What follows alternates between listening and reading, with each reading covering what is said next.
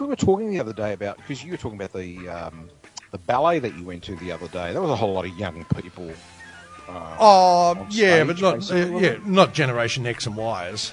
They're slightly Oh, above that. Yeah, because these people were actually, you know, were dancing and doing the thing. Lovely ballet, by Well, it wasn't wasn't a great ballet. It was a three three ballet thing. You know, modern Modern sort of. or- or well, well, sort of modern-ish. One of them was actually originally done for the Australian ballet, and now it's in repertoire all around the world. But I, because it's only parts of a ballet, you, you don't really understand it. To give you an example, one of them, there's this bird. It's a one of those birds of paradise or whatever they are. You know, with the big floppy f things, and it's floating around in the back. This is the one that was written for the Australians. And it's out in the back. Some Sheila comes onto the thing, dances around a bit. The bird fucks off. God knows why it was there in the first place. You should be you should be doing the commentary for them. Oh, it gets better, let me tell you.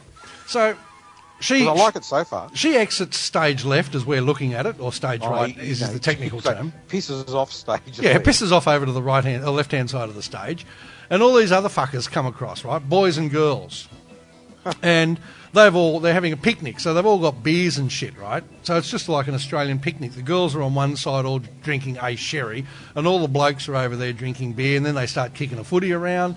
Our girl comes back in from stage left. And she's got the hots for, or she's actually rooting, I reckon, um, the main bloke in the crowd. Then this other dude moseys in, who's obviously a mate of the uh, main bloke, and he has a couple of beers and he spies Schlarper Alpha and thinks to himself, well, she's a bit of a good sort in her little ballet outfit. I'm going to root her. So he tries to put the hard word on her. She dances around. There's this big fight in the end, and our man gets the shit kicked out of him by our other mate and all his mates. Right. And um, and the girl gets a bit depressed, and she fucks off o- off to stage left again. And the crowd all fucks off as well. Probably goes to the footy or goes back to the pub, whichever the case may be. And then the bloke who's had the shit kicked out of him, he wanders around the stage for a while, um, groaning, you know, thinking. Uh, and I'm thinking to myself, fuck me, I wish somebody would shoot this bastard, put him out of his misery.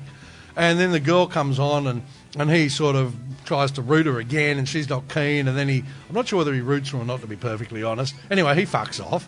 And this damn bird comes back in again. And that's it. That's the end of the ballet.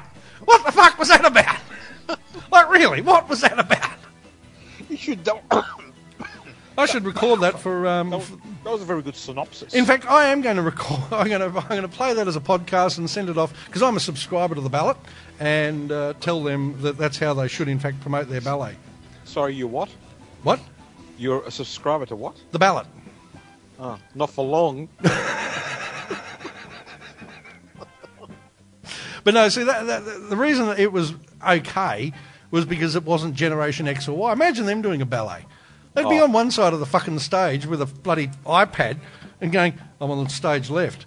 And then they'd wander over to the other side of the stage and they'd have to sit there and Facebook, I'm now on stage right. They'd spend their entire time Facebooking or tweeting what No, they were they doing wouldn't. instead of dancing. Now, now the, the guys that'd be tweeting, what they would be doing, because they're so lazy, Yes. they wouldn't even they wouldn't even go from stage right to stage left. What they would do is they'd retweet the guy that went from stage left to right, and then they just stay on the same spot.